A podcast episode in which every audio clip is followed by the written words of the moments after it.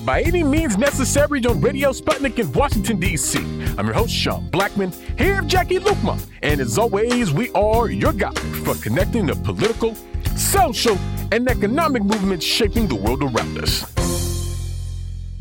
And today, on By Any Means Necessary, we'll be talking about a victory in the struggle for abortion rights and reproductive justice in Kansas, of all places. Also, going to be talking about protests that have been happening inside Iraq, and gonna be discussing the campaign to free political prisoner Dr. Mutulu Shakur. And as always, at 3:20 p.m. Eastern Standard Time, we'll be taking your calls. Before we can move on, Jacquie, tell them what's on your mind.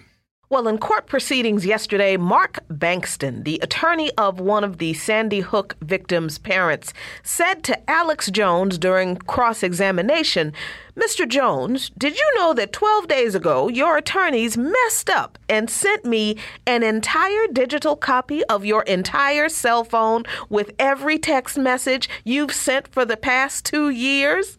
Well, apparently Jones didn't know because he looked like a cartoon character who just realized the bomb he threw had landed back in his lap not able to defend why he basically grew his libelous platform, InfoWars, on the claims that Sandy Hook wasn't real, that it was a false flag, that those children who were murdered weren't real, and that six year old Jesse Lewis in particular was made up, and that his mother was a crisis actor.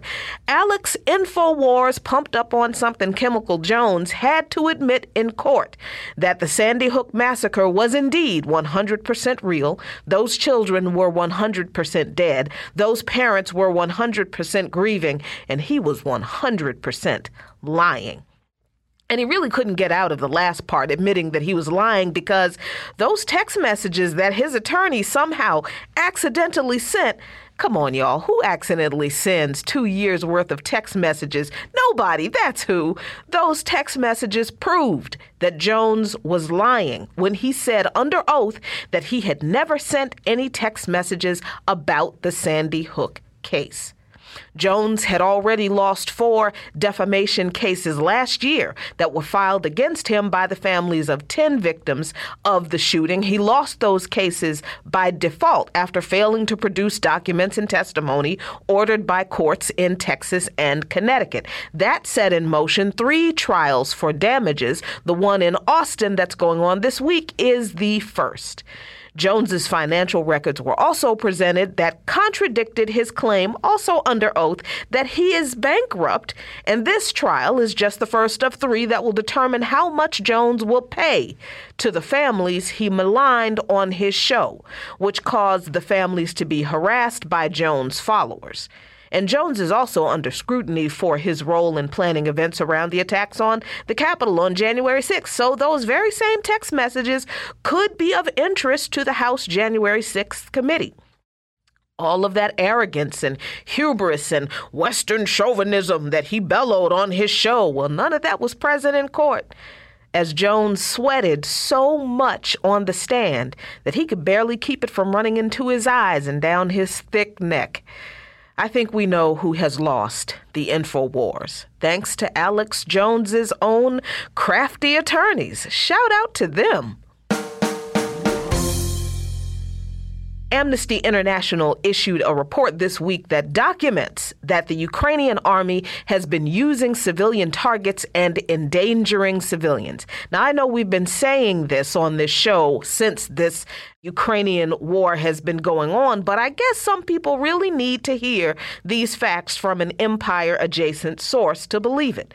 The Amnesty report shows that the Ukrainian army has repeatedly set up de facto military bases in residential locations. They use 22 of 29 schools as military operations staging areas in towns and villages in Donbass and in the Mykolaiv area and frequently uses residential areas and private homes to launch attacks against Russia. But even as the report finally exposes the violations of international law that Ukraine is committing, that we've been telling you they've been doing all along, Amnesty just couldn't help themselves in taking up space to condemn Russia and their response as indiscriminate. But Amnesty has exposed the truth about the war in Ukraine and the crimes committed by the Ukrainian army, and that is that Ukraine is using every single Ukrainian civilian man, woman, and child, and even the sick, as shields for their army to continue to fight this evil proxy war on behalf of the U.S., EU, and NATO against Russia. And they do this to continue the anti Russia propaganda surrounding it but no demonization of Russia's response, which, let's be honest here, has been extraordinarily measured, will erase those facts. An interesting thing happened in a so called red state this week that should cause us to stop looking at states as full of people who are beyond the reach of organizing.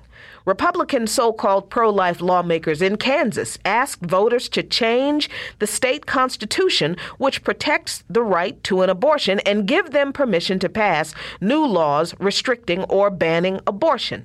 The voters in Kansas, a so called red state, surprisingly said no. Actually, they said hell no, as more than 58% of Kansas primary voters voted to protect abortion rights in the state.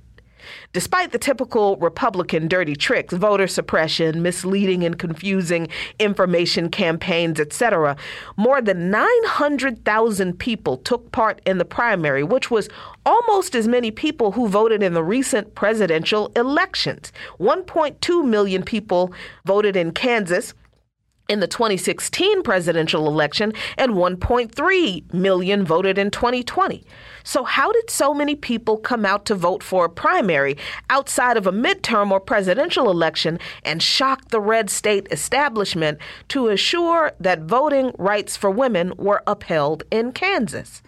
Well, first of all, this couldn't have happened if Republicans didn't vote in favor of abortion rights. And more Republicans actually did vote in Kansas in this primary than Democrats. Then I think this is a very important lesson for us organizers. Stop looking at people in the states as representatives of the political party that runs the state. Kansas should have voted to deny women in the state constitutional protection to abortion because the legislature in Kansas is Republican, but the people in the state literally thought differently and reflected that at the polls. We organizers have to stop looking at organizing at the state level as something we do in red or blue states. We need to approach organizing as engagement with all the people on the ground on issues that matter. Anything less than that, and we're leaving a whole bunch of people behind for the ruling class two party system to exploit for votes, then ignore and leave behind until the next election. We can do better than that. The people can lead the way, and Kansas has proven that. Follow Luqman Nation on patreon.com slash Luqman Nation for lots of great content. And those are today's talking points, and you are listening to By Any Means Necessary on Radio Sputnik in Washington, D.C. I'm your host, Sean Blackmon, here with Jacquie Luqman, and as always, we're your guide for connecting the political, social, and economic movements shaping the world around us. By any means necessary. And we're going to keep the movement moving on, as they say. We're now happy to be joined by Hannah Dickinson, professor and organizer with Geneva Women's Assembly in Geneva, New York, and the managing editor of Breaking the Chains magazine. Hannah, thanks so much for joining us. So happy to be here.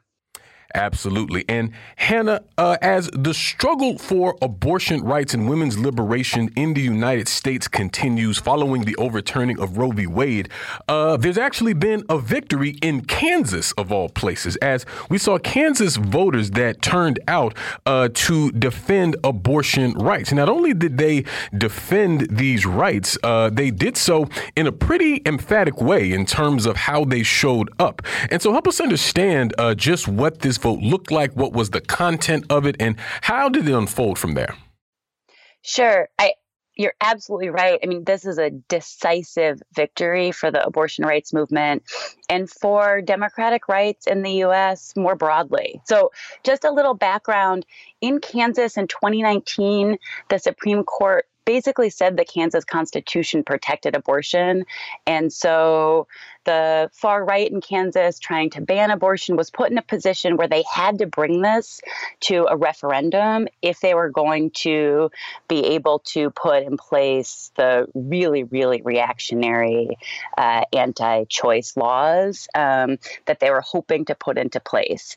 Um, so uh, this means that um, on Tuesday, abortion was on the ballot in Kansas. And I think it's really important to say from the outset on the ballot in Kansas in a really, really misleading and shady way. So um, this was a, a primary election. Uh, Republicans were predicting a very low voter turnout in general, and particularly a low um, voter turnout from Democrats. The language of the uh, referendum was extremely misleading um, and unscientific, along with the name of it, value them both. And despite um, all of the dirty tricks, um, and we can get into some of the really bad ones, pulled by Republicans and the far right in Kansas. Uh, decisively in what looks like at least 59% to 41%. Kansas went to the polls in enormous numbers to say, no, we don't want the government telling us what we can do with our bodies, and we stand up for abortion rights. Yeah, I definitely would love to get into some of the dirty tricks because, you know, the voter turnout, early in person voter turnout, was 250% higher than the 2018 primary midterm election, and mail in ballots doubled 76% of votes reported. Over 60% of Kansas voters said no to the measure to remove abortion protections in the state constitution. How was a victory this decisive carried out in a state where the GOP and, as you said, the far right really did some really despicable things that I, I think were I mean, they I think they even outdid themselves with some of these things, Hannah. Yeah, let's start with some of the dirty tricks. I mean, the one of the ones that I, I found just galling was that on the morning of the election, um, the organization um, pushing to end abortion in Kansas, really um, with significant money from the um, Archdiocese in Kansas, the Catholic Church there. Um, they sent out text messages uh, to huge numbers of people in Kansas that uh, said, on you know this morning uh, women in kansas are losing their choice on reproductive rights. Vote yes on the amendment um, to give women a choice. Vote yes to protect women's health. So that is a text that sounds like if you are for abortion rights you should be voting yes when in fact the convoluted referendum means a no vote was how you had to vote if you wanted to stand up for abortion rights. I mean so that one i find really galling. I also think you know it's just important. We've talked um, and you talk a lot on this show about voting rights. Um, and I, voting rights in Kansas um, are restrictive. You have to show up with a voter ID. You um, have to register to vote at least three weeks before the election. Um, and if you're not registered with a political party, you can't vote for a candidate in that election. So that means there were unaffiliated voters who showed up to vote in Kansas who couldn't vote for um, this Republican candidate or that Democratic candidate, and they still showed up to say, we want abortion to stay legal in Kansas. So I, I think to your second question, how did this happen? It happened for, I think, two deeply related reasons. One, people got organized in Kansas. I mean, the organizers there, they knocked on hundreds of thousands of doors. They talked to tens of thousands of people in their phone banking. Um, and, you know, the managed to register people to vote, particularly after the um, Supreme Court overruled Dobbs, in enormous numbers. I mean, 70% of the people who registered to vote um, after Dobbs was over, or sorry, after Roe was overturned um, in Kansas uh, were women. And I, I, think that tells us a whole bunch about the power of people and the power of people getting organized, um, which is related to the second reason I think this is such a massive win is that abortion's popular. 60% of Kansas Kansans support the right to an abortion. The US numbers are about there, maybe as high as 70%. So, you know, what we've been looking at in this struggle around abortion for decades, but really intensively in the last six weeks or so, is this far right minoritarian Supreme Court acting like dictators over the lives and bodies of the people of this country. And the majority don't agree. And, and this was a real chance. This ballot referendum was a real chance for people to go to the polls and not just vote for someone they hoped would uphold their rights, actually say, what I believe in, what I think is important, what I think is necessary is for um, there to be a legal right to abortion in this country, and I'm going to show up and vote for it. Yeah, definitely. And like just within the context of the overall struggle for uh, abortion rights and reproductive justice that we've seen unfold, I mean, we saw the streets filled with people all across the country following the overturning of Roe v. Wade. And uh, the fact that we see this in Kansas, Hannah, I think says a couple of things. I mean, number one, it shows that there absolutely is still an appetite to fight for this issue. And also, it shows that that, you know, even in a dark moment, like the overturning of Roe v. Wade is absolutely a dark moment that uh, continues to have ripple effects. But I think this shows that, you know, we can't we can't concede defeat before we even begin to fight. And so I, I hope that people will see this and understand that, you know, the, the, the, the issue of abortion rights in the United States, it's not over. It's not something that's going away. But I think we'll only continue to see this kind of progress like we saw in Canada Kansas if we continue to organize and continue to fight. I think that's exactly right. And I think part of building that fight, part of building those organizations, um, right, is about recognizing that the sort of uh, mainstream common sense from liberal media establishments, from uh, Democratic party leaders is wrong. I mean, and it's been wrong for decades. People are not afraid to say the word abortion. One in four women in the United States has had an abortion. That means that, right, all of us um, have either had or know somebody who has had an abortion. This it, it is a right basic medical procedure um, that is necessary, right, in some cases and, and needed in cases where um, people elect to have those abortions. And so, you know, I, I was thinking about that book, What's the Matter with Kansas, right, that argues that the Democratic Party lost working class Kansans because of social issues like abortion or like gay rights. And we've seen Democratic strategists use this as a reason to downplay women's LGBTQ rights um, and and other um, crucial democratic rights um, in their elections, and and they were wrong, right? And I think necessary and important that those of us out in the streets um, organizing for abortion rights, organizing for women's rights, organizing for LGBTQ rights, and all of the democratic rights that are under attack right now, that we don't listen to the conventional wisdom. We don't listen to the, you know, rich ruling class pundits telling us what is and isn't popular with people. We know what's popular. We know that people believe in a women's right to choose. We know that people believe that we should get to control our own bodies. And we know that people are disgusted with uh, billionaires um, in tiny, tiny numbers getting to make decisions for the rest of us. So um, I think, right, this false picture of uh, red states and what people in red states believe and how backward they are is wrong. Kansas, Kansans got organized and they had a huge victory that will matter, right? Not just for people in Kansas, but as you've said, Sean, shines a just bright light and shows us what is possible locality by locality, state by state, county by county, which I will say appears to be how this struggle is being um, waged right now, right?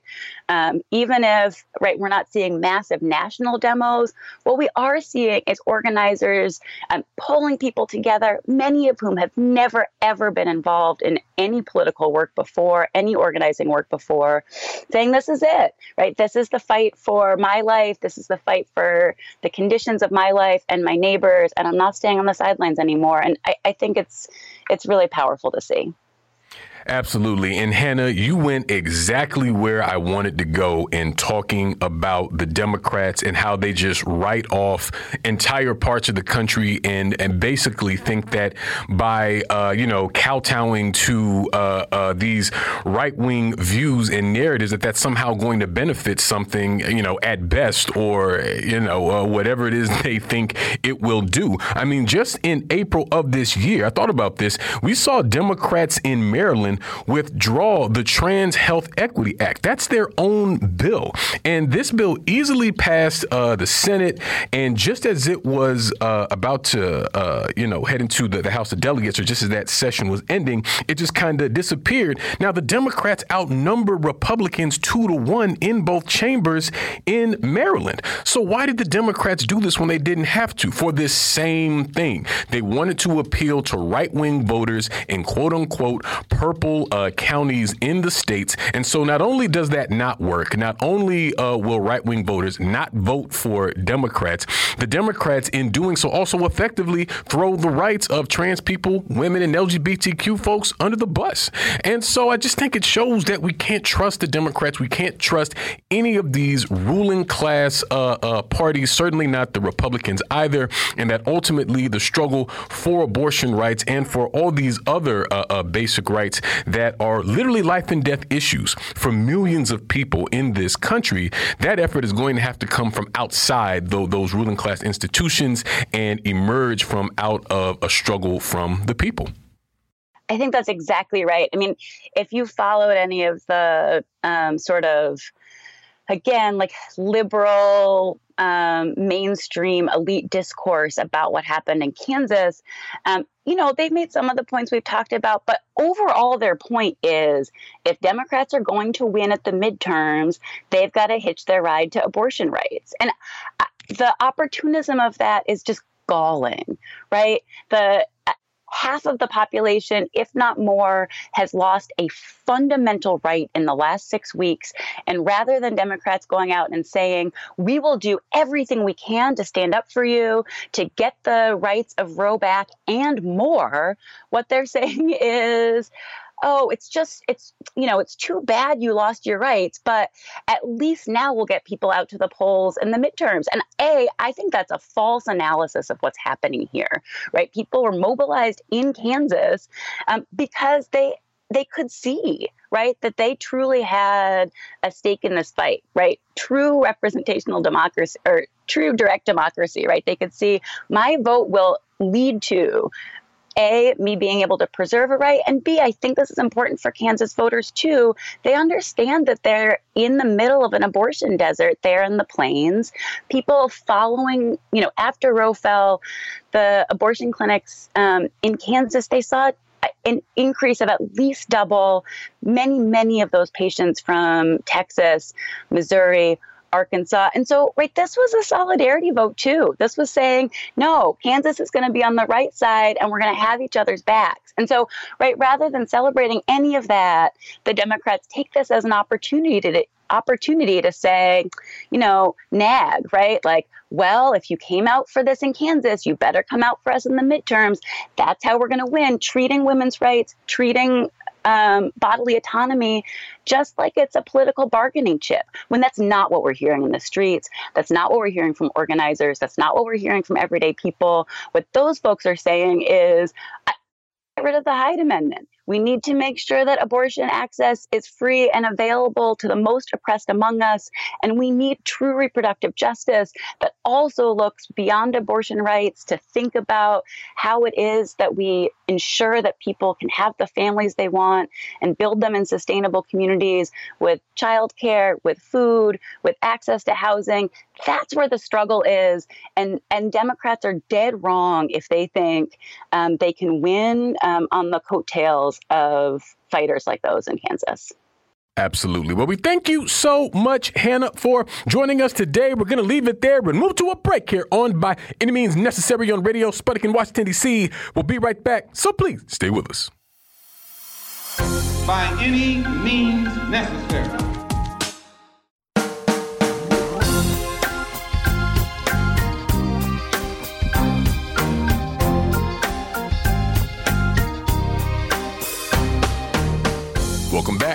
By Any Means Necessary on Radio Sputnik in Washington, D.C. I'm your host, Sean Blackmon, here with Jacquie Luqman. And as always, we are your guide for connecting the political, social, and economic movements shaping the world around us. And today we're talking about ongoing protests inside Iraq. And we're happy to be joined for this conversation today by Hassan Ahmadian, assistant professor in the West Asia and North Africa Studies Department at the University of Tehran. Professor, thanks so much for joining us. Thank you. It's good to be with you, Sean.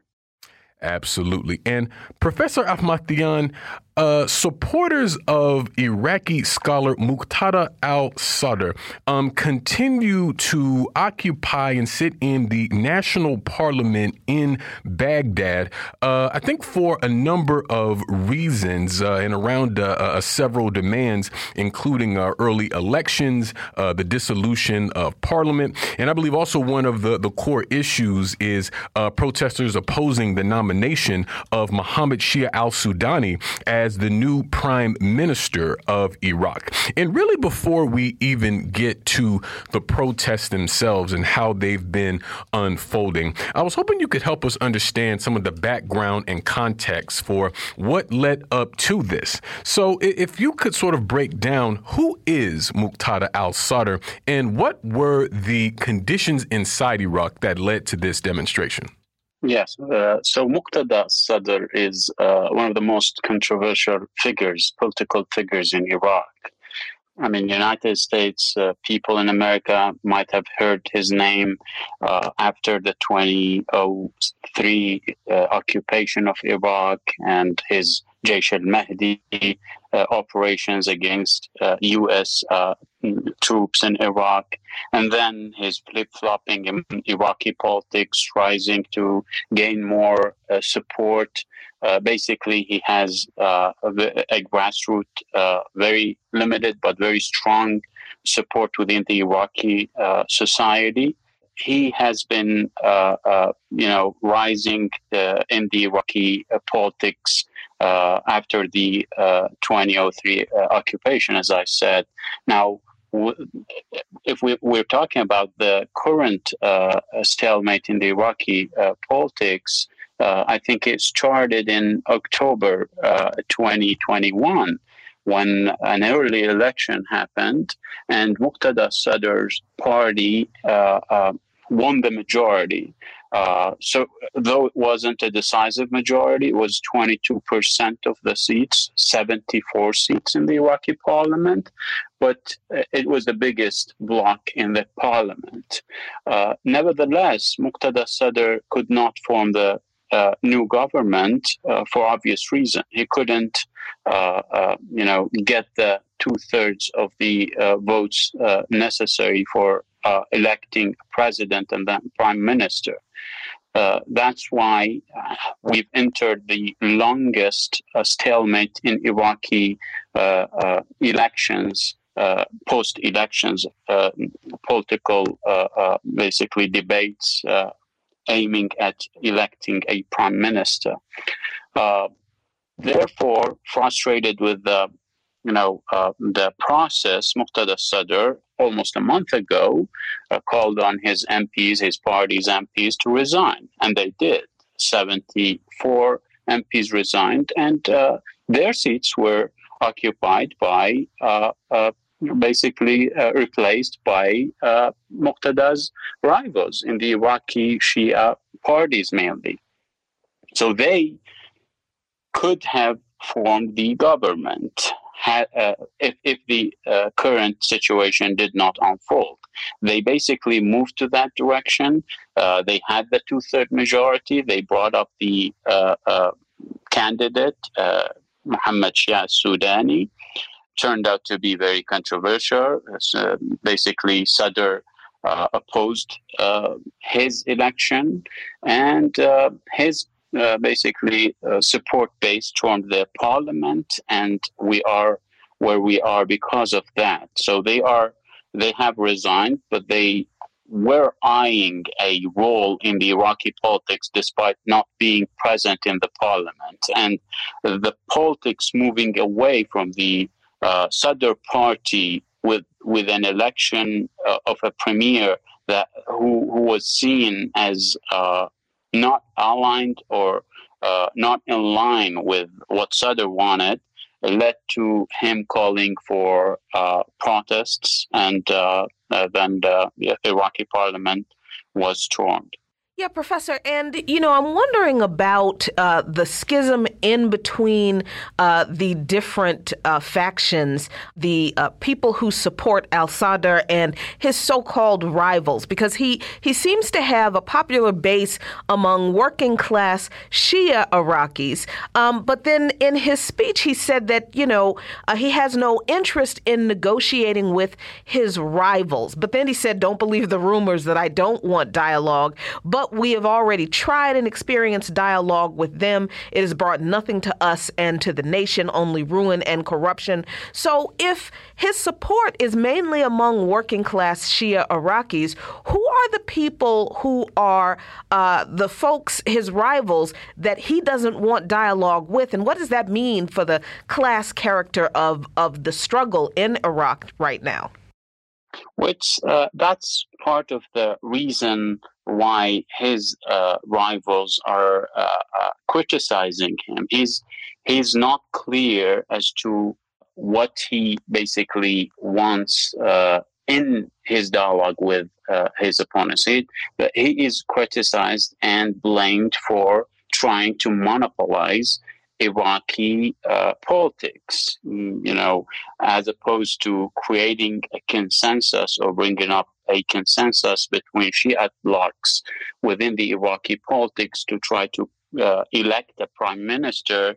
He has gone beyond that, tried to sideline his Shiite rivals, and then uh, he couldn't do that basically because he couldn't get the two thirds majority.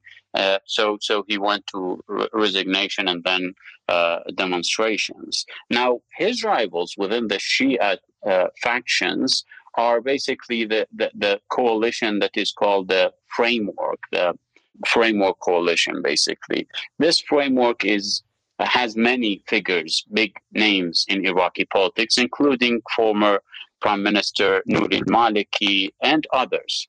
Basically, if you if you look at the uh, Shiite politics now in Iraq, you see two basically very clear uh, factions. One is Sadr, and the other is what is not Sadr in the Shia uh, uh, community and politics. That includes almost all former prime ministers and uh, all the parties that are opposing uh, Sadr's, uh, Sadr's basically uh, views and politics. So he, in one way or another, put himself in a, uh, uh, uh, in, a in an opposing uh, uh, place to all Shiite factions that were not satisfied with with his way of dealing with the with with the elections and the aftermath of the elections.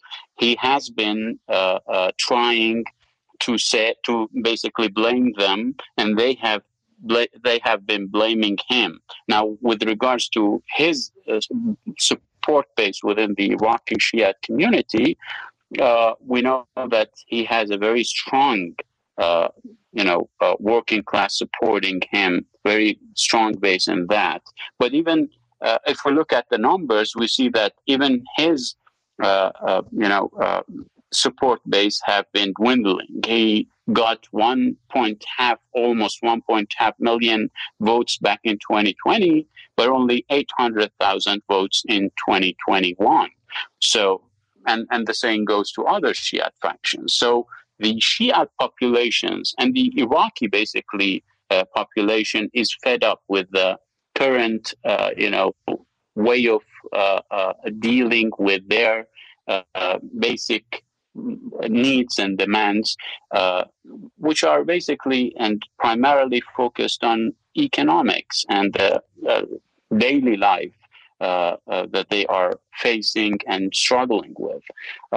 So, within this, you can see that there is frustration, there is uh, uh, demand for change, and many call for a change, the, the, a, a, a, overhaul of the entire political system, which is very problematic because everything is not functional, but touching any parcel of this structure would lead to more complication because there will be parties that oppose this change and parties will, will go for this change. And this is really uh, very problematic. It has been tried uh, in an incremental way, but it didn't succeed uh, in the in the past.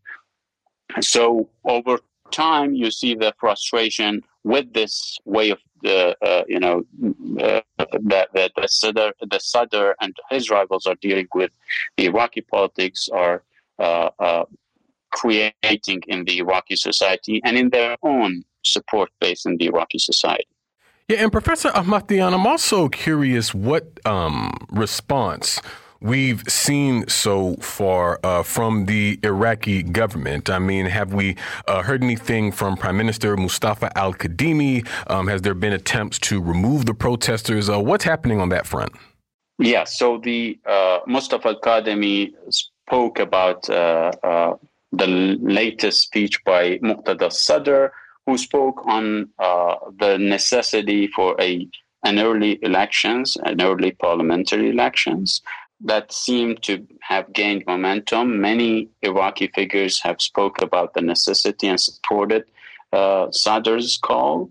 Uh, of course, the framework, the main Shia bloc opposing Sadr, were not satisfied with it, but they see their limits in opposing this call because uh, the political turmoil and uh, uh, uh, stalemate that has been there for nine months can uh, be prolonged without a early elections. So all in all, the Iraqi interim prime minister is supporting an early elections, and I think Iraq is headed that way without a compromise between Sadr and his rivals. I think there is no other way out. But the problem remains because the fundamentals of the crisis are there ever since the Iraqis voted for the constitution back in 2005. Uh, the main problems within the Iraqi political structure have been there. There have been many, uh, uh, uh much criticism against it. The many uh, attempts to incrementally uh, change the problems within the system, but all have failed, uh, and for uh, obvious reasons. Uh, I mean, there are many, many oppose what uh, others uh, would support, suggest. I mean, within Iraq, there's this problem of you know the many voices and many figures who oppose one another in almost everything. So that's the situation. Yeah, and Professor Ahmadian, I, I, have to ask, and I'm sure our listeners are wondering how much of this chaos and paralysis uh, in the uh, Iraqi political system is a result of the system that the U.S. helped to create and this pretty much abandoned the country with when uh, they left, or at least they said they left physically. Of course, the system have been uh, has been enacted by the United States. It was the occupying power in Iraq uh, and replaced the former regime with a new uh, regime, uh, very uh, uh, you know controversial in many ways. This happened, but it happened anyway, and the United States was the party responsible for you know creating it. Now, many regional actors, most importantly Iran, uh, supported this. Uh, but over time, the United States, uh, uh you know, tried to uh, uh, jump over the problems that came out of this system, and over time, it dragged its, you know, feet out of the responsibility that was there and uh, it was blamed for. Now, the structure was built based on uh, sectarian divides within the Iraqi uh, society. Um, basically, the president was to be a Kurdish Iraqi. Uh, the Speaker of the House uh, uh, has been, and based on that, system should be a Sunni Iraqi, and then the prime minister should be a Shia Iraqi. So this sectarianism, structural sectarianism within the system, was enacted by the United States. uh, and for obvious reason. Many, uh, uh, you know, to to to basically to uh, uh, control the overwhelming majority of the Shiites' power within Iraq. This sectarian division was basically institutionalized to have the Sunnis and the Kurds uh, uh, also present and uh, balance the Shia power within Iraq. And also, of course, for, for obvious reasons, the Kurds have been uh, one of uh, U.S.'s main allies in in the in Iraq, dating back from the 90s, uh, and they supported its occupation of Iraq. And then the Sunnis became a minority, and you know minorities tend to get a patron in uh, their rivalry or you know uh, uh, uh, uh opposition to the majority that uh, is in the Iraqi case has been a religious majority. so all in all, this system was enacted in a way that had fundamental issues related to sect, religion, and political struggle and power struggle. Uh, and the United States withdrawing from Iraq have has has created a vacuum to be filled in 2014 by ISIS, and then after ISIS was defeated, to be uh, uh, to lead the country into a more chaotic politics uh, that we see in in current uh, uh, you know in the in the current situation in Iraq. Uh, this is not new. Iraq has seen many prolonged stalemates, but this is the longest stalemate in Iraqi politics. And this tells us that Iraqi politics are moving uh, towards a more, uh, you know, uh, chaotic, uh, hectic, less predictable uh, uh, times. And I think, um, of course, the United States bears a responsibility, but it seems that it is not uh, that much willing to uh, uh, get involved in trying to resolve the, the crisis there in Iraq. Definitely. Well, we thank you so much, Professor, for joining us today. We're going to leave it there and move to a break here on By Any Means Necessary on Radio Sputnik in Washington, D.C. We'll be right back, so please stay with us. By any means necessary.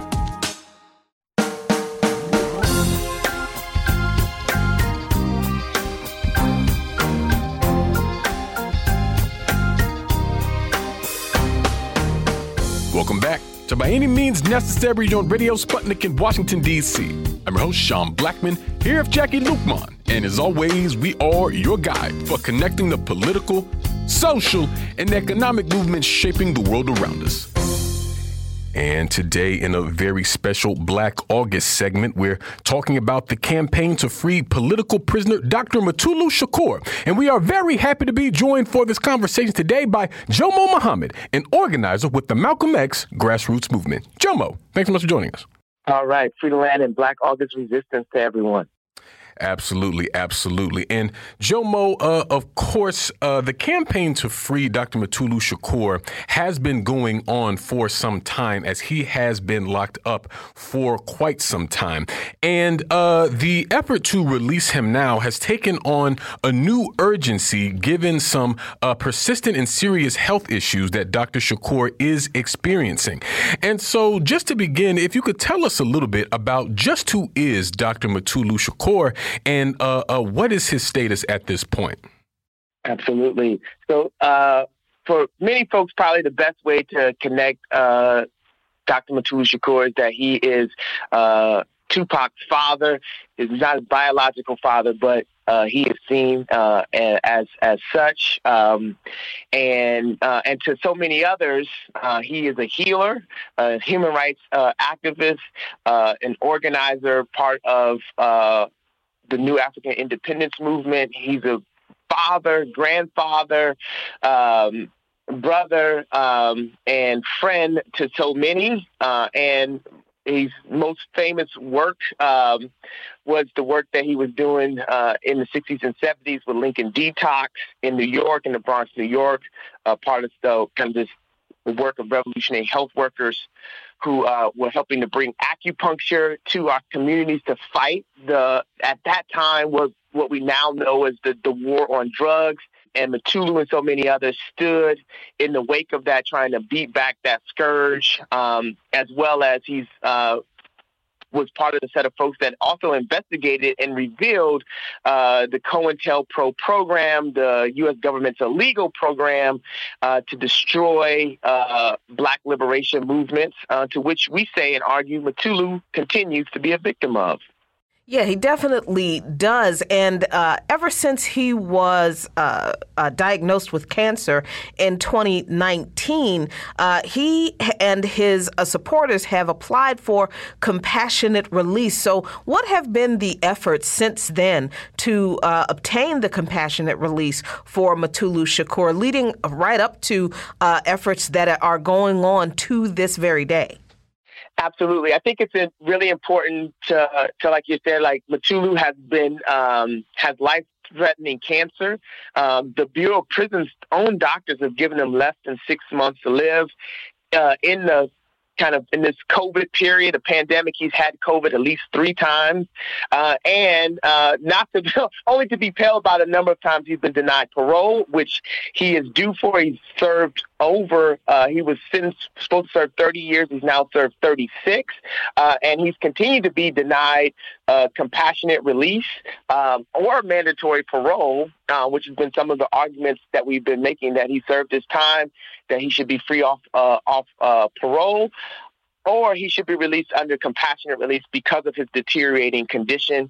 we've been denied um, several at several ways. The the judge, Judge Haight, uh, who was his original judge, who convicted him, uh, den- uh, denied his compassionate release. Uh, most recently, um, saying he wasn't sick enough as well as uh, appeals to the U.S. Parole Commission that most recently denied his commission, saying, citing that they believe that this 71 year old man with life threatening cancer who's had COVID three times, who, uh, according to officials in the Bureau of Prisons, is less than 125 pounds, um, in and out of kind of consciousness, uh, is going to commit a crime if he's released. And so uh, that's some of what we have been fighting against. We've been calling on anybody and everybody. There's a lot of folks who could, with a decision, free Mutulu tomorrow, starting with the judge up to the U.S. Parole Commission to uh, President Biden uh, giving uh, uh, parole, you know, giving him compassionate release. And so there are many ways that he could be free. Um, and we've been trying to organize him and, and put pressure on these officials to do right by Mutulu, and that is to free him now. Yeah, and you know, uh, Jomo, when we look at the state of Dr. Shakur at this point, and also the state of a lot of political prisoners who are still behind the wall, still behind enemy lines after decades and decades and decades, I mean, it, it just shows that, uh, I mean, with all the abuse and, and uh, uh, brutal mistreatment that so many of them face, it's just clear that the reason why the state continues to attack these people is because they committed what is an unforgivable unforgivable sin in this white supremacist capitalist country. As Africans, they dare to resist this uh, country and this state and this society um, that uh, literally made property out of our ancestors and in the time since continues to exploit and oppress us in the most uh, brutal of ways.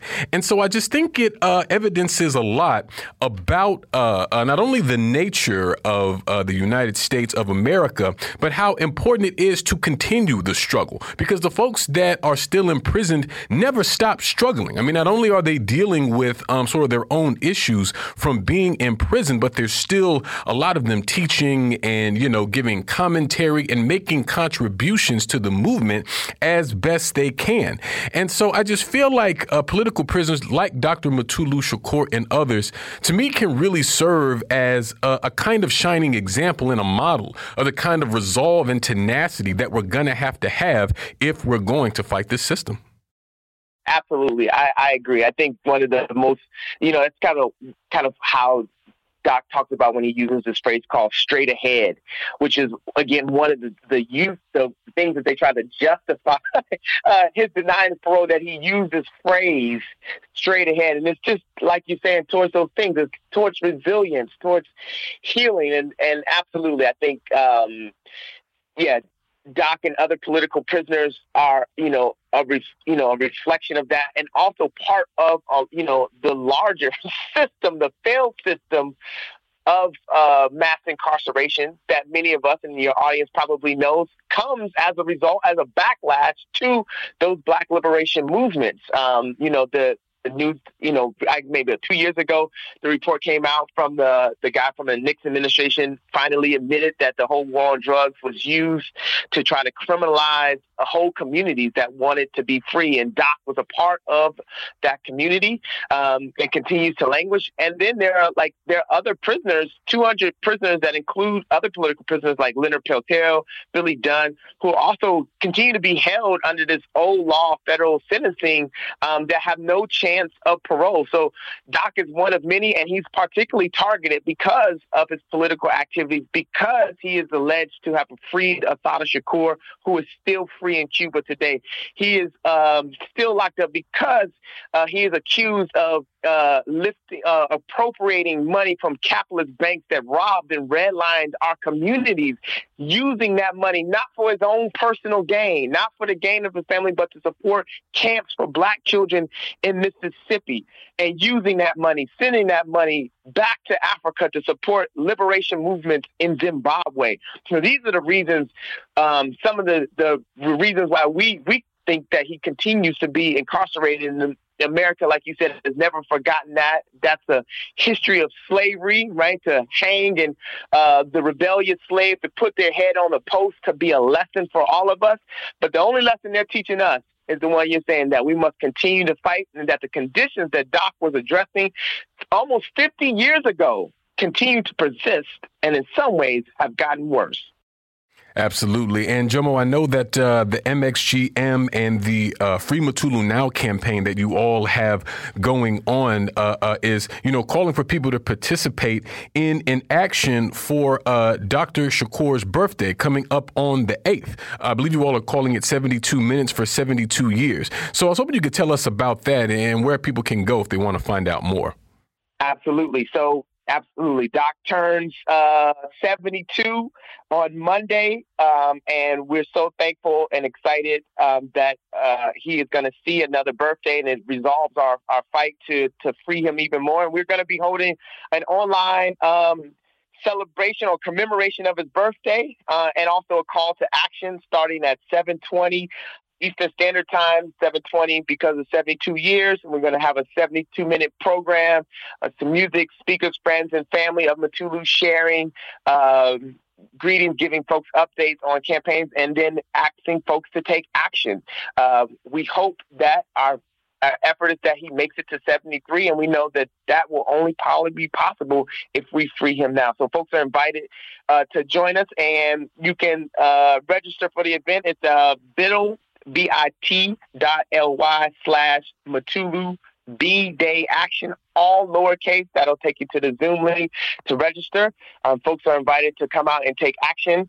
Um, you can also go to our link tree um, slash Free Mutulu now that has access to the petition that we're asking folks to sign. We've had over nearly 60,000 folks have signed the petition organizations and individuals can also endorse the campaign. We need more folks. We're trying to build Shakur squads all over the country of folks helping um, to build the campaign to free Dr. Mutulu Shakur and all political prisoners are just some simple tasks. And then also we're asking folks to reach out to their congressional reps, right? That we really need to put pressure on the Bureau of Prisons, the Department of Justice to actually do what it says it's supposed to do, right? Mutulu served his time. Mutulu meets all the conditions for compassionate release. Um, and there's no reason that he's being denied that other than the nature, the political nature of his crime. Absolutely. Well, we thank you so much, Jomo, for joining us today. We're going to leave it there, but move to a break here on By Any Means Necessary on Radio Sputnik in Washington, D.C. We'll be right back, so please stay with us. By any means necessary.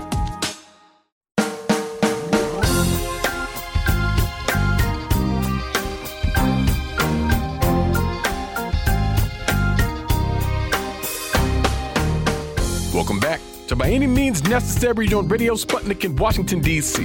I'm your host, Sean Blackmon, here with Jacquie Luqman. And as always, we are your guide for connecting the political, social, and economic movements shaping the world around us. Oh, yes, we're here. We're back. Top of the hour. It is Thursday, August 4th, 2022. And of course, in 20 minutes, you'll be able to give us a call here by any means necessary to give us your thoughts, ideas, questions, or concerns about anything you've heard on the show today, anything at all relevant happening on this earth. We want to hear from you. But that's not the only way that folks can get in touch with us here on the show.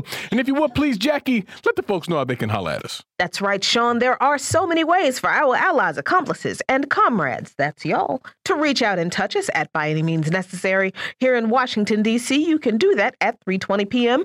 Eastern Time by calling us at 202-521-1320. That's 202-521-1320. But you can also listen to our shows at sputniknews.com slash radio. Click on the plus sign and type in by any means necessary. You can also hear us on sputnik.mave, that's M-A ave dot digital, and you can listen live on your radio dial at 105.5 FM and 1390 AM in the Washington, D.C. area from 2 to 4 p.m. Eastern Time each weekday. And we're streaming for your viewing pleasure live right now on Rumble. That's rumble.com slash C slash BAM necessary. The chat is live. And remember, friends, at 3.20 p.m. Eastern today, you can call us at 202 521 1320. That's 202 521 1320. But wherever you are in this world and however you do it, we want to hear from you. We most certainly do. We most certainly do. And uh, at the top of the hour today, WNBA star Brittney Griner has been found guilty of drugs possession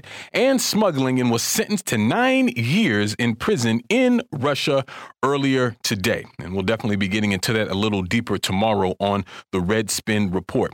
Also, at the top of the hour, four current and former Louisville police officers have been federally charged in the shooting death of Breonna Taylor. Now, this includes detectives who worked on the search warrant and the ex officer who's accused of blindly firing into Breonna Taylor's home. Uh, this would mark the first federal counts that will be leveled against any of the officers that were involved in the botched raid that took place in March of 2020. According to Attorney General Merrick Garland, the four have been charged with unlawful conspiracies, unconstitutional use of force, and obstructions. Namely, this is Joshua Jaynes, Kelly Goodlett, and Kyle Meany, who were charged with submitting a false affidavit to search Taylor's home that went out ahead of the raid. Then they worked together to create a quote, false cover story in an attempt to escape responsibility for their roles in preparing the warrant affidavit that contained false affirmation. They're also accused uh, after the shooting of conspiring to cover up that the warrant was in fact based on false information, along with making false statements in interviews with investigators. Uh, also, today, um, it's officially been announced that the U.S. has declared monkeypox a health emergency. And this declaration uh, will uh, basically make emergency funds more available and get some bureaucratic obstacles out of the way so that things like vaccines and other treatments can go ahead and roll out to the public. But be that as it may, we're happy to be joined for the hour today by Ken Hammond, a professor of East Asian and Global History at New Mexico State University and an activist with the organization Pivot to Peace. Dr. Hammond, thanks so much for joining us. Hey, Sean, Jacquie, glad to be here. Absolutely. And, Doctor, of course, uh, there continues to be a, a lot of uh, uh, discussion and, and, ripple effects, I think, following the trip of U.S. Speaker of the House Nancy Pelosi to Taiwan, despite uh, several warnings from the Chinese government and even from the White House, though at some point I would like to talk about the role of the Biden administration in all of that. Uh, following her landing, uh, not only did it trigger some strong condemnation from a number of uh, uh, uh Chinese officials, we also saw uh, some military exercises by the People's Liberation Army, including joint blockades, sea assaults, land attacks, and air combat trainings that also used advanced weapons, which include the J 20 stealth fighter jets and DF 17 hypersonic missiles. Now, really, before we even get into the whole issue with Pelosi, Dr. Hammond, I'd actually would like to get into some basic history and context around this issue because I feel like like with so many other issues, the American people lack even the basic information and understanding around uh, uh, these developments, which can definitely skew the way one views them. And so, really, I would like to start with the history of Taiwan and its relationship to China in general, even going back to that level, because I feel like even that history can be directly connected to what we're seeing unfold right now in 2022. Well, I think that uh, it's always good to, to have that long perspective. Uh, you know, this uh, this situation with Pelosi and Taiwan and the current uh, posturing and rhetoric by American politicians. Obviously, this isn't something that just popped up overnight. Uh, there's a there's a long uh, contemporary history that that goes back to 1949, and a much deeper history than that in terms of you know, what is Taiwan? We know that it's an island. It's an island off the mainland of Asia. Uh, but uh, I think you're right. Most Americans, I'm sure, probably couldn't find it on a map, and certainly, I think, uh, don't have a sense of, of exactly what Taiwan is. We get a lot of uh, propaganda coming out of politicians and the media about how you know Taiwan is this independent place that the Chinese are trying to claim for themselves and that's just a fundamental historical distortion. So, yeah, a little. I think a little background is is probably uh, good for people. So. You know, the island of Taiwan uh, is located about 80 miles off the off the coast of China, the rest of China and it has been a part of China. It's a it's a part of Chinese civilization. The people who live there, most of them are, are ethnically Han, ethnically Chinese from the mainland. Um, there are also uh, uh, indigenous people living on the island, people of Polynesian ancestry who have been around for a long time as well. But certainly, for at least the last oh seven eight hundred years, uh, the island has been politically integrated with with the mainland. Uh, it was Uh, uh, uh, you know, a, a, an important component of, uh, of, trade relations between China and the rest of East and Southeast Asia. Uh, large numbers of, of Chinese people have moved over there. It's right adjacent to what's called Fujian province on the mainland, and a lot of people from Fujian have moved over there. Um, in the Ming Dynasty, which is 14th to 17th centuries, it was an integral part of Fujian province. And in the Qing Dynasty, the last of the imperial dynasties from the 17th century to the early 20th century, Taiwan was first a part of Fujian province, and then in the late 19th century, it became a province in its own right. So it has a long history of being part of the political entity that uh, that we think of as uh, as China, you know, and that and that you know it, it's part of the Chinese uh, community. It's part of uh, it's occupied or you know it, it's filled up with Chinese people. So uh, that's that's not something that is that is new or contentious or or a claim that somebody's making. That's just that's just the historical reality. Now, in 1895, Taiwan, the island, was taken by Japan after Japan had defeated China in, in a war. And uh, they forced the Chinese to cede the island of, of Taiwan to Japan. And it was part of the Japanese Empire for 50 years until 1945. But when Japan was defeated at the end of, uh, of World War II, uh, that territory reverted to Chinese sovereignty. And uh, and at first, the people on Taiwan were very happy about that. They they thought this was great. That was still 1945. Uh, the Republic of China, the nationalist government, uh, was was running the country uh, at that point still. And so you know they they welcomed that, and and uh, nationalist forces came across and began to to establish themselves on the island. But there was a lot of friction because the nationalist uh, military and the nationalist government, as we know from their experience on the mainland, were were pretty corrupt, often rather brutal and arbitrary. And in 1947, after a couple of years, in, in, in uh, February of 1947, people on Taiwan rose up against the nationalists, saying that they they understood that the nationalists were planning, uh, you know, preparing to retreat there because they knew they were going to lose the civil war on the mainland, And they didn't want to be occupied by the nationalists. They didn't want to be part of that. They were hopeful for a more just and a more equitable and a less corrupt government. The nationalists put that rebellion down quite brutally. Uh, 10, 12,000 people killed, 20,000 or so imprisoned. They imposed martial law, which they kept in place all the way down till 1987. So Taiwan became then this bastion for the for the losers in the in the revolutionary struggle in China. The nationalists withdrew there in 1948, 1949 as the Red Army and the and the Communist Party led the revolution on the mainland. And then since then, there's been this division that that uh, Taiwan is is in the hands of what calls itself the Republic of China. Uh, so still claiming to be China. And, and in fact, if you buy a map of, of the Republic of China in Taipei, it shows the whole country. Just as if you buy a map of the People's Republic of China in Beijing, it shows the whole country with Taiwan and the mainland as a single political entity.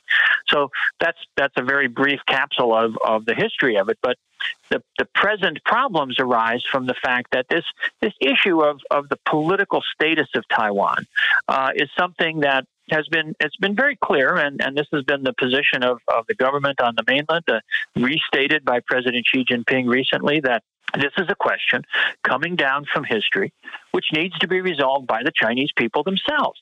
Everybody on both sides of the strait agrees that, that everybody there is Chinese you know? And so those people the chinese people the people who have sovereignty in china need to be the ones who solve this problem without interference from the outside but in their own way and in their own time. Nobody needs to be in a hurry about this. There's no reason to to upset the apple cart as it were. It's a viable relationship. The vast majority of people on taiwan say in in their own local opinion polls that they just want to go along with things as they are and maybe look towards some sort of eventual resolution. And that's i think the attitude of most people on the mainland as well. It's American politicians for their own political purposes, both for their their domestic, uh, you know, electoral propaganda and for trying to, you know, find a way to provoke China, find a way to try to trigger some conflict with China that would hurt the Chinese economy, hurt the Chinese people. It's the American politicians who have been ramping up this rhetoric, uh, you know, carrying out these provocations. Speaker Pelosi's visit is only the latest, uh, one of the most egregious, but only the latest of a long, long series of these provocations, violating the terms of the agreements that exist between the United States and China, under which the U.S. recognizes that there's only one China and Taiwan is part of it. So when Speaker Pelosi or other politicians talk about, oh, how China, you know, how Taiwan should be an independent entity, that's a violation of the legal obligations that the United States government has undertaken. So, you know, that's that's kind of a kind of a an overview of, of the situation, and we can talk about particular aspects of it more as you like. Yeah, I think that's a great overview, particularly the part about the seven to 800 years that Taiwan has just been a part of China. It's not even, I mean, it, historically, it's not even a question. But I do think when we look at the way that the government of Taiwan. That is that is Taiwan has uh, their own elected officials, uh, but they are a part of China. Don't you see? At least from my perspective, I think I see it this way, Dr. Hammond. And tell me if I'm wrong. That the fact that Taiwan operates as it does to elect elect its own officials and go about its business the the way it chooses and China and, and China basically says okay isn't that basically an example of the fact that China is a much more democratic entity than even the United States is in the way the U.S. sees this relationship between China and Taiwan? Well, sure. I think that, uh, you know, uh, the, the, the, the government in, in Beijing has, uh, for many years, enunciated its perspective on on uh, the situation with Hong Kong, with Macau, with Taiwan, uh, of of what they call one country, two systems. You know, and and that they're comfortable with that. That you know they understand that there are that that you know the situation comes down, as I say, from history. It's a situation that has uh, been in place now for a long time and uh, you know it, it it's it's sort of just muddling along, and and that's okay. Uh, that uh, that the idea that Taiwan is part of China doesn't mean that everything in Taiwan has to be exactly the same as everything on the mainland. You know, they're they're comfortable with the idea that the Taiwanese situation can have you know they they refer to the government there as the local authorities and they accept that they they see that as a legitimate thing uh, what they want is the recognition that that you know it's a subunit of this larger entity of China. Uh, and I think yes, that, that that reflects the idea that, that that both on the mainland and in Taiwan, what's what's desired and, and what is you know working is for the people uh, to exercise the, you know, to have a government that, that operates in their own interests, that, that cares for those people uh, in their own way, within their own cultural and historical traditions, within their own, I suppose we could say, political culture. It doesn't have to mean that, that everybody is, uh, is uh, operating in exactly identical conditions. Uh, things can be adapted, things can be modified, things can be, you know, developed that suit the particular conditions and circumstances of the people, whether that's on the mainland, in Hong Kong, or or in uh, in Taiwan. Yeah, definitely. And bringing it back to uh, Pelosi, Dr. Hammond, I wanted to talk about how this thing was packaged and advertised uh, to us here in the United States, uh, specifically in the way that, you know, th- there was some kind of tepid uh, uh warning and pushback from the Biden administration. I mean, Joe Biden was saying that, you know, the, the, the military doesn't think it's a good idea, so on and so forth. So the image that we all got is that, you know, Nancy Pelosi uh, basically went rogue and did this all on her own. But I mean, her making this trip, I feel like would have literally been impossible if she did not have the express blessing of the Biden administration. I feel like had she been told explicitly, you cannot and will not go on this trip for XYZ reasons, then she would not have uh, went. And she also, you know, promotes this idea that it was a, you know, a congressional delegation and, and all those sorts of things. And so, what, what it seems to me, uh, uh, Dr. Hammond, is that really the Biden administration uh, is trying to play a kind of political sleight of hand and try to create uh, basically a fake bit of distance between the administration and Pelosi, the individual. But in the reality, like I say, uh, it just seems like uh, uh, the trip itself would not have been possible uh, uh if uh, the Biden administration didn't give that permission. You know what I mean? Absolutely. I mean, Pelosi flew into uh, Taiwan on a on military American military aircraft, an American military aircraft. That would not have been provided to her. Uh, you know, if if if in fact the government, the, the administration, uh, chose not to do so. Uh, you know, I think that um, on the one hand, I, I think that uh, that uh, the Biden administration may have sought to create a little. Uh, you know, they, they used to talk about what they called strategic ambiguity. I think they may have tried to introduce a little bit of that uh, into this situation, or or some sort of almost plausible deniability, so that had things not gone so well, you know, they could have said, "Well, you know, we said this wasn't such a good idea." But the reality is exactly as you say that Pelosi would not have gone, could not have gone, without the approval of uh, the president, of the State Department, of the Pentagon. This is not, uh, you know, it's not the Speaker of the House going rogue. For heaven's sake, this person is the third person in succession to the presidency. You know, she's a member of the Democratic Party. She's the leader of the Democratic Party in the in the House of Representatives. Uh, you know, that's the party in power. That's the that's the party that holds the White House now. So the idea that this was just sort of a uh, you know, oh, she had this whim and she went off and just sort of did this on her own.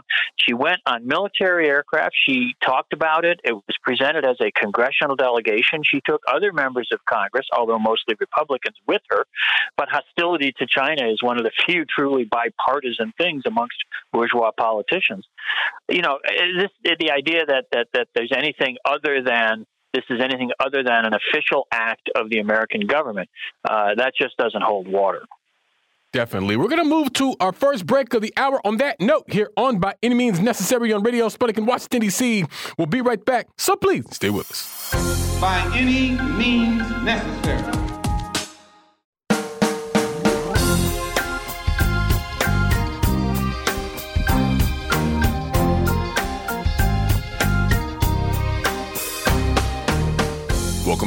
To By Any Means Necessary on Radio Sputnik in Washington, D.C.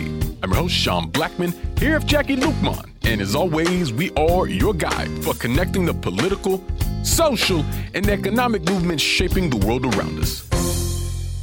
Phone lines now open 202 521 1320. That's 2 0252 Myself and Jacquie Luqman continue to be joined by Dr. Ken Hammond.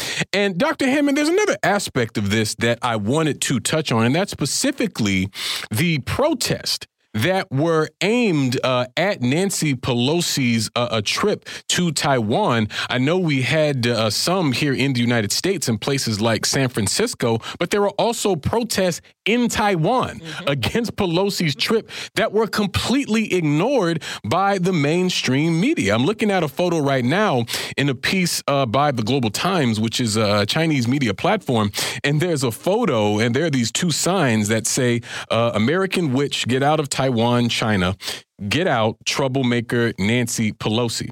And the reason that this is, you know, noteworthy to me, Dr. Hammond, is that it, it, reminds me of the dynamic with the U.S. government and Ukraine.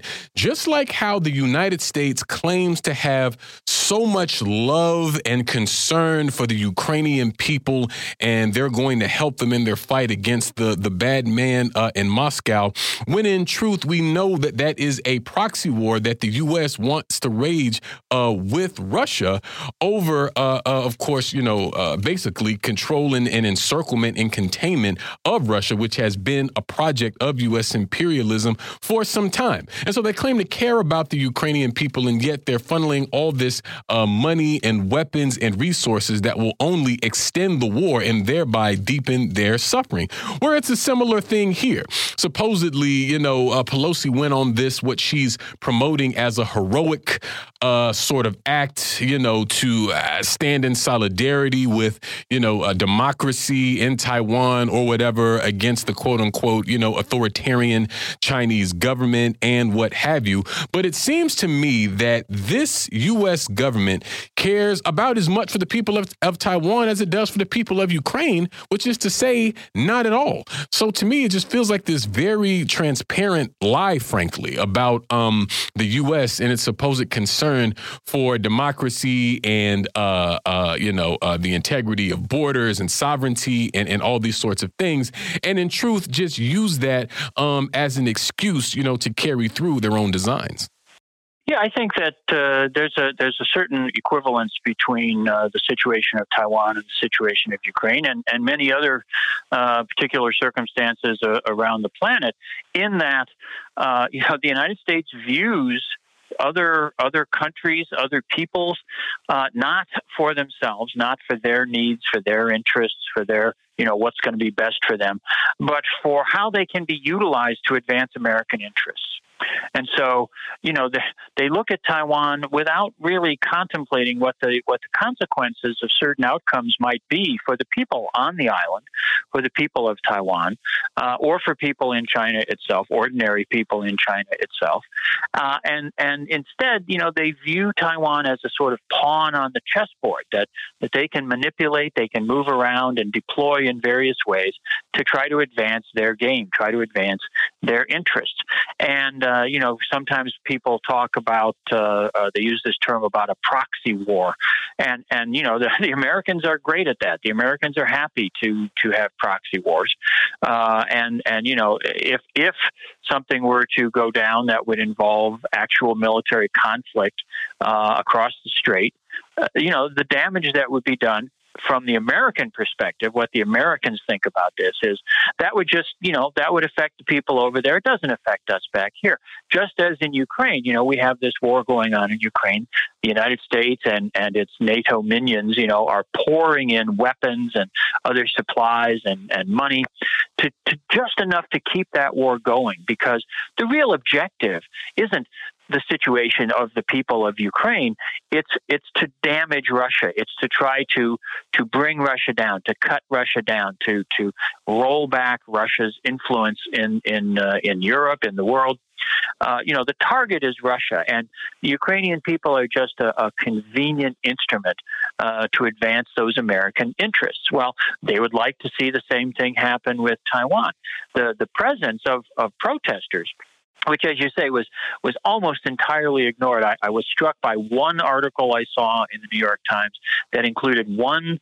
Not even a whole sentence, but a, a, a phrase in a sentence that said that as Pelosi, you know, moved around uh, to various venues, uh, she was followed by reporters and groups of protesters. You know, that was the only mention I saw of it in the mainstream media.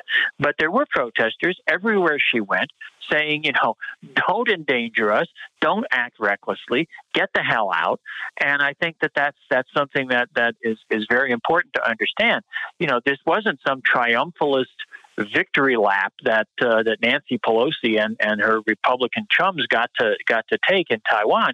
This was a contentious thing there as I mentioned earlier, the vast majority, like 82% of people in recent polls in Taiwan, say that they don't want to change the status quo. They don't want to rock the boat. They don't want to declare independence. They're not also ready to, to go for a full 100% merger with things on the mainland, but they want the situation to continue to go forward towards an eventual resolution that will be brought about by the Chinese people themselves. And they see many people there see these manipulations by the Americans as dangerous to themselves. And I think a lot of people understand that that's because the United States government the American elites, they don't care, as you say, about the people of Taiwan. What they care about is advancing the interests of the American capitalist class, advancing the interests of corporations and their profits, uh, you know, regardless of how, you know, what the eventual impact of that is going to be on ordinary people.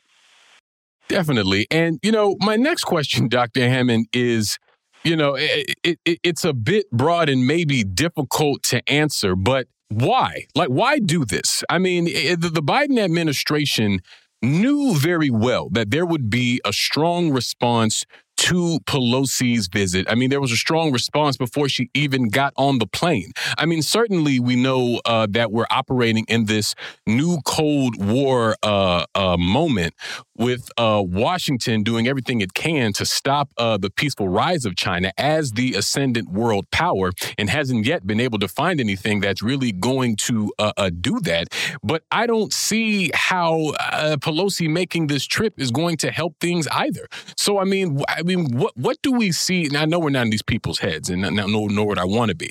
But I, like, just what was even the benefit or the strategy that uh, we think is even behind uh, Pelosi going to Taiwan? Like, like, what were they even trying to gain? You know? Yeah, I, I think that there's probably you know at least a few different levels of of what's going on here uh, of, of motivation I mean, on, on, on the most macro level, it's it's just one more ploy in this this you know wide ranging offensive, uh, this aggressive posture that America has adopted towards China uh, whether it's provocations in the South China Sea or the Taiwan Strait, or you know the the clandestine funding of anti-government rioting in in Hong Kong, or the the the campaigns of vilification and demonization in the media about you know Xinjiang or Tibet or whatever. You know, uh, these are this is a it's a it's a full court press trying to demonize China, trying to make the American people afraid of China, anxious about the relationship with China, trying to isolate China, to contain China. Um, in the hopes that China's China's development, the the enhancement of the lives of the Chinese people, which has been going on for the last 70 years, can somehow be maybe slowed down or, or even perhaps uh, derailed uh, in order to protect, to perpetuate the power and the privileges of American elites, you know, of, of the American capitalist class and its and its you know its Western allies, um, because they see their position in the world eroding. They see China's rise in this kind of zero sum mentality that says, you know, well, if, if China becomes more prosperous and, and, and, and China has more uh, prestige and, and perhaps uh, respect in the world, that can only be a, a loss for us, you know, and they fear the loss of their power, their privileges, the things that they've enjoyed for, for many decades. You know, and, and sadly, that's, that's kind of an irreversible trend. That's not something that's going to be changed by these kinds of posturings and, and these actions. Uh, but, but that's, that's, I think that's, that's the biggest uh, underlying factor behind all this. But I think there's other elements involved as well some of which, you know, I think Nancy Pelosi is 83 years old. She's at the end of a long political career. She has a long, long track record as a kind of virulent anti-communist, uh, someone who has, you know, sort of staked out her legacy as, as you know, this fighter for what she calls democracy and freedom, which is really just, you know, capitalist self-interest. But I think this may, she may have thought of this as a kind of capstone to her career, you know, and that uh, she, she, you know, some grandiose gesture that she's making to just show what a wonderful fighter she is, you know. So there may be some psychological uh, elements involved in this in terms of her her individual motivation. But I think the scariest part uh, is is that there are certainly elements within the American elite, within the American political class, who actually want to flirt with open conflict with China, who think that somehow triggering a military clash between the PLA and the and the forces on on on the island of Taiwan would be a good thing. That that would that would damage China. It would uh, you know it would it would contribute to their overarching goal of, of hurting China, slowing its growth, slowing its development, as if that could somehow be contained into some manageable little little exchange, you know, some I don't know, a clash of missiles or something like that. Uh, you know, which of course would be devastating for the Taiwanese people. It would be devastating for people on the mainland. It would disrupt the global economy in, in very profound ways. And I doubt that it could be contained to just, you know, a, a minor local skirmish. And the dangers of that escalating all the way up to potential nuclear war, I think are are massive and and and and just discounted in in the in the mainstream of, of public rhetoric about this stuff. So I think that there's multiple factors at play in this, um, and and some of which are are extremely dangerous. I think it's been interesting um, that that the follow up to this, you know, Pelosi left Taiwan and went to South Korea, where the president and the and the speaker there refused to meet, or the foreign minister rather, refused to meet with her. They they had scheduling problems and they they couldn't meet with her. And I think South Korea is one of America's closest minions in in East Asia. And this new president there is a pretty conservative figure. The idea that he was freaked out by her behavior, that he sees her as a menace, that he's not willing to meet with her, I think that's a very clear indicator of just how reckless and provocative her journey has been. Yeah, definitely. I mean, like you say, when Yoon Suk Yeol, uh, uh, you know, uh, gets cold feet, then something's something has gone wrong. But we've got a caller on the line here, Kier. Tell us what's on your mind. Hello, good afternoon, everybody. Um, I just had a quick question. Um, I kind of think about World War II, and then after it was coming to an end, and then people were questioning um, the German population, and they were claiming and they were claiming ignorance about what the Nazis were doing. And then I kind of think of the same thing about um, the U.S. and its citizens, including myself. And then I know how um, the U.S. is having its propaganda and whatnot, but as it continues to just bully the world and we do these things, how long can us normal citizens claim ignorance or uh, just claim a sense of it wasn't us while our country does all these things to other people? And the world kind of looks at looks at us before it starts to, I don't know, just look down on us. If that question makes sense. Thanks for the talk. Have a good day. Well, thank you, Kier. Appreciate you calling in. Hope to hear from you again soon. Uh, Dr. Hammond, your thoughts? Well, I think I think Pierre raises a really important question, um, but I think it's one that that uh, certainly certainly we're trying to address here, and and you know your program and other things like this. You know, as as citizens, uh, obviously, uh, the American people have obligations and, and responsibilities to inform themselves as best they can about the what's going on in our country and the world around us, and to try to hold our our governmental uh, officials, uh, you know, responsible for conducting themselves in a in a in a in a responsible way. You know, uh, and and that that is a big challenge. And the idea somehow that that we can persist with this kind of public political posture of, of willful uh, willful uh, uh, amnesia, you know, ignoring or, or pretending that things in the past didn't happen, or not wanting to look at at the problematic aspects of things. You know, I, I guarantee that the vast majority of people in the United States have no idea that Taiwan was held under martial law for 40 years. You know, Nancy Pelosi wrote a, a, an op-ed piece that ran in the Washington Post the day she arrived in Taiwan, and she opens that by talking about the Taiwan Relations Act that was passed in 1979 as a gesture of solidarity with the, the, the vibrant democracy of Taiwan. But in 1979, Taiwan was under martial law there were no legal political parties other than the Kuomintang, which had dominated the government there since they took the island over in 1947 and 48. So there was no democracy there. There was no democracy that she was defending. She doesn't care about the democracy of Taiwan. She cares about Taiwan as a pawn, as we said earlier, in this in this geopolitical uh, uh, you know machinations of, of the American government. Most Americans have no idea of that because that's not what we're taught. That's not what we're told.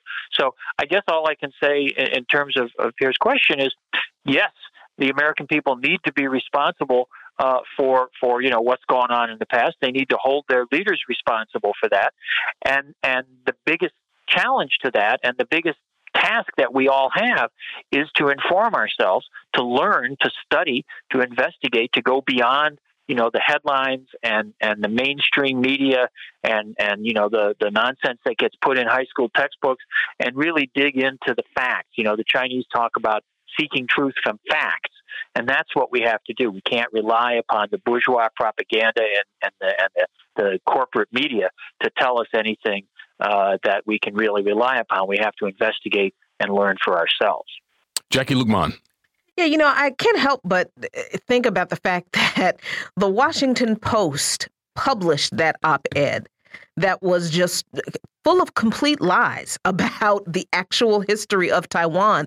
And I think this is part of the reason that the American populace is so woefully uh, uneducated, is not the right word, propagandized, deeply indoctrinated into these lies. It's because not only are we not taught these things in public school, we're all, we also don't have a media that is actually independent and is responsible for reporting the truth. As you often say, Sean, the media in this country are quite literally, the corporate media are quite literally the scribes for the State Department. They are the reporters for the empire. So we have this kind of full spectrum uh, control of the psyche of, of American, of the American population. We're taught lies in public school. We're indoctrinated with this American exceptionalism through, through Hollywood and television, the news that we're, we watch that's supposed to educate us on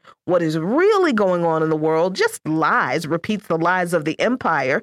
And then those independent outlets that do uh, do that real work of journalism and tell the truth about the history and and all of these things and what the empire really is doing and the proxy wars and all of that we get silenced, we get discredited, you know, we get raided by the FBI and, and labeled foreign agents. So when you look at it from that kind of holistic way that that information is uh, weaponized in this country, it's not hard to see why people in this country do not know what we know. Because honestly, Sean, we only know what we know because we came in contact with someone who had a good piece of political education, and we were curious enough to stick around. Yeah, we're going to move to another quick break on that note here on By Any Means Necessary on Radio Sputnik in Washington, D.C. We'll be right back, so please stay with us. By any means necessary.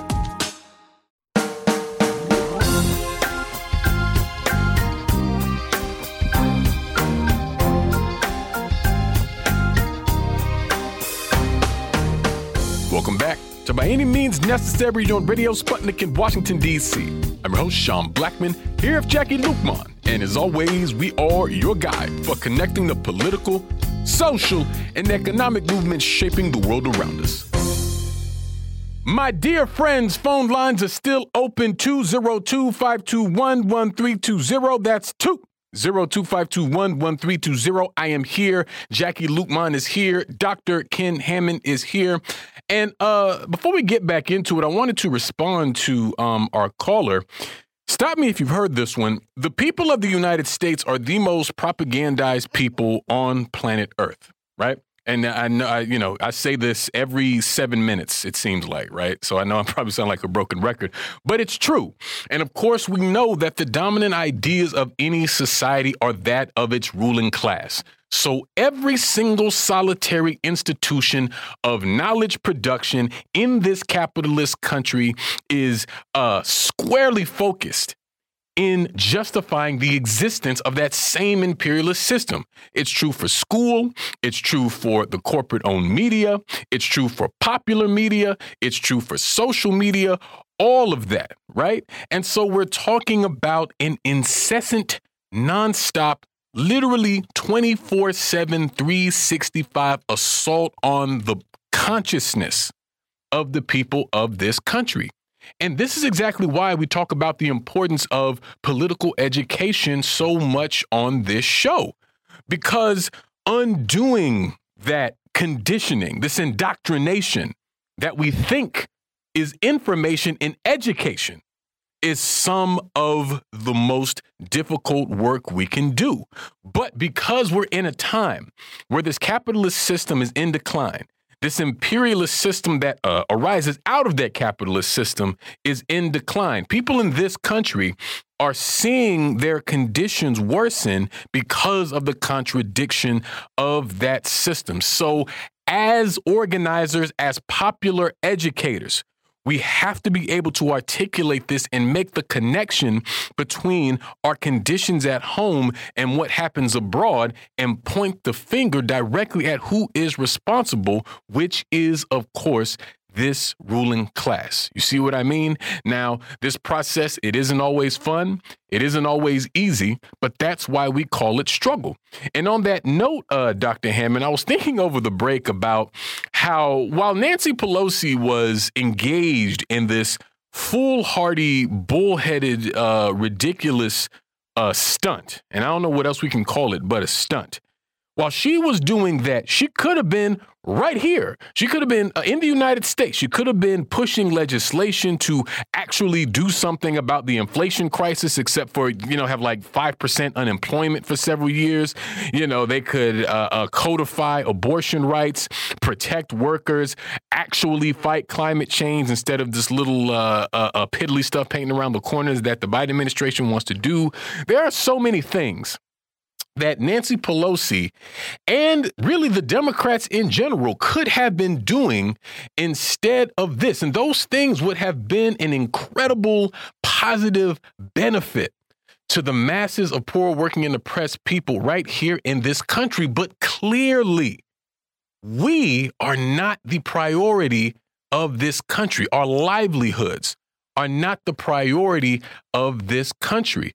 The U.S is obviously still squarely concerned, first and foremost, about maintaining its hegemonic control over the earth.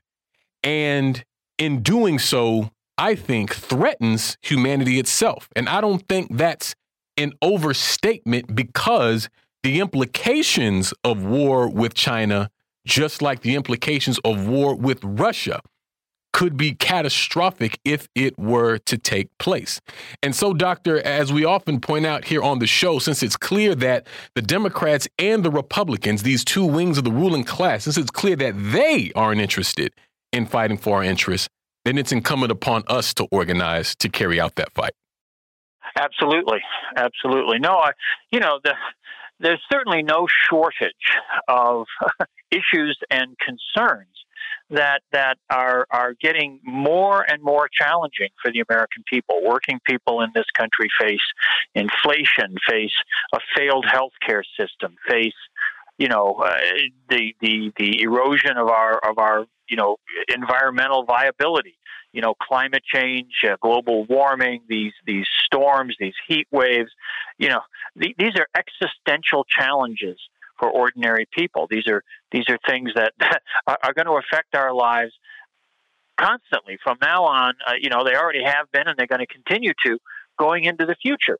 And and our our governmental uh, leaders seem uh, incapable, uh, and and I think we understand unwilling to address these in any meaningful kind of way, uh, in a way that would that would challenge the fundamental structures that generate these problems. You know, when just just thinking about something as fundamental as as healthcare, you know, China has, uh, you know, China gets bashed in the papers every day for for its zero COVID policy, as if you know the zero COVID policy is some terrible thing that that uh, you know an oppressive state is imposing upon its its beleaguered people.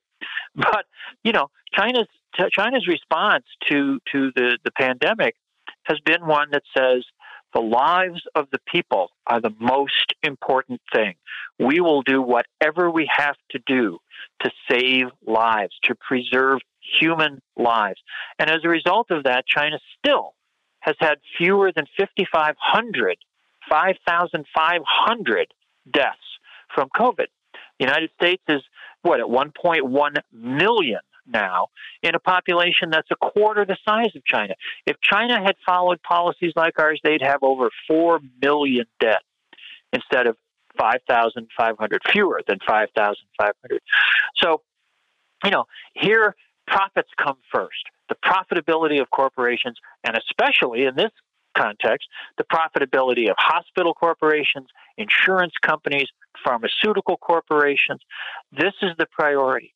And and you can just see in this in this bashing of China about the zero COVID policy that that they can't even imagine how a country, how a people could decide to forego profitability, to take the economic hit. And there's no question that this policy has imposed economic costs on China. That its its GDP is lower than they had hoped for. Uh, you know, it has it has caused uh, uh, you know uh, hardship for, for many people in terms of, of income and, and the availability of, of goods. It's disrupted supply chains. There's no question that there have been economic costs, but they have chosen to pursue these policies to save people's lives. And that just seems incomprehensible to American elites. The bourgeois here, you know, all they can think of is that quarterly statement is, you know, what's the return on investment? How are my how are my stocks doing? You know, that's what matters. Profitability is the number one god worshipped by the American elites. And so that's true. I mean, healthcare is, is perhaps the most blatant example of that right now, but it's true right across the board. Their unwillingness, they, you know, they would have to change the capitalist system. They would have to really, we understand, do away with the capitalist system to solve these problems. And that's obviously something that they're unwilling to even contemplate uh, or consider.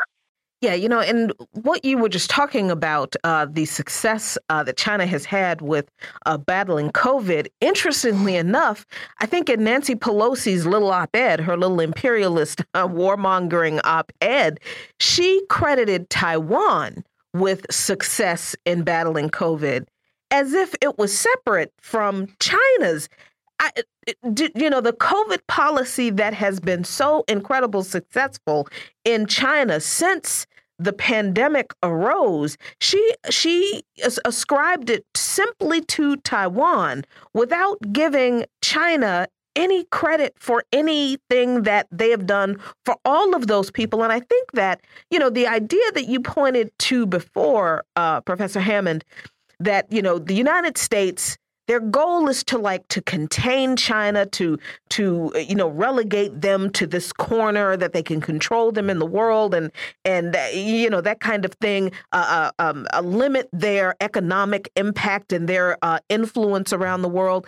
I think when you are a nation that has been able to raise 800 million people out of poverty, when you can do that in 40 years I don't think any any force on the planet can actually stop you from doing anything else because clearly you have already won the will of the people. You have this this is why I think China remains such a successful revolution because the people in China are clear about what their government has done for them and continues to do for them. China has this uh, shared prosperity program that they are embarking on to increase uh, the prosperity of people to build on, you know, lifting so many people out of abject poverty. And and I mean, we live in a country, Professor Hammond, where we didn't even get all of our stimulus money. You feel me? I mean, we're still waiting for the rest of that $2,000 that we were supposed to get from this government for for the COVID stimulus money. And uh, China is embarking on building on raising people, hundreds of millions of people out of poverty, eliminating abject rural poverty, and and this country is trying to contain China. I think that's impossible because of the success of what they've done within China. But I think it's also impossible, Dr. Hammond, because of the success that China has had in sharing its prosperity with other nations in the world. Oh, I think that's a really critical, uh, a really critical point. You know, uh, it's not just. I mean, the, you, you know, we we've talked about healthcare, we've talked about the poverty eradication programs. It's also, you know, things like housing, things like just improving the overall material standards of living, educational opportunity, you know, uh, the conditions of, uh, of, of older people, retirement, things like this. You know, China's, it's not, they haven't solved all their problems. They still have significant challenges, but what they have accomplished is, is just so phenomenal. And, you know, Chinese people, as you say, they understand this. They get this. This isn't some big mystery over there. They can see very, very clearly how their lives have changed, how their lives have improved. You know, there are challenges, there are problems that they face. There's contradictions that uh, that still need to be addressed. They're working very hard on on things like climate change and and uh, and, and warming over there, uh, and and there's a long way to go. I don't I don't want to paint a picture that you know China has somehow achieved the the, the socialist utopia. Uh, it's still very much a work in progress, and, and and there's a lot of hard hard work to be done. But but that work is being done. They see what the problems are. They see where they need to go. They see especially what they have accomplished and what they can continue to accomplish.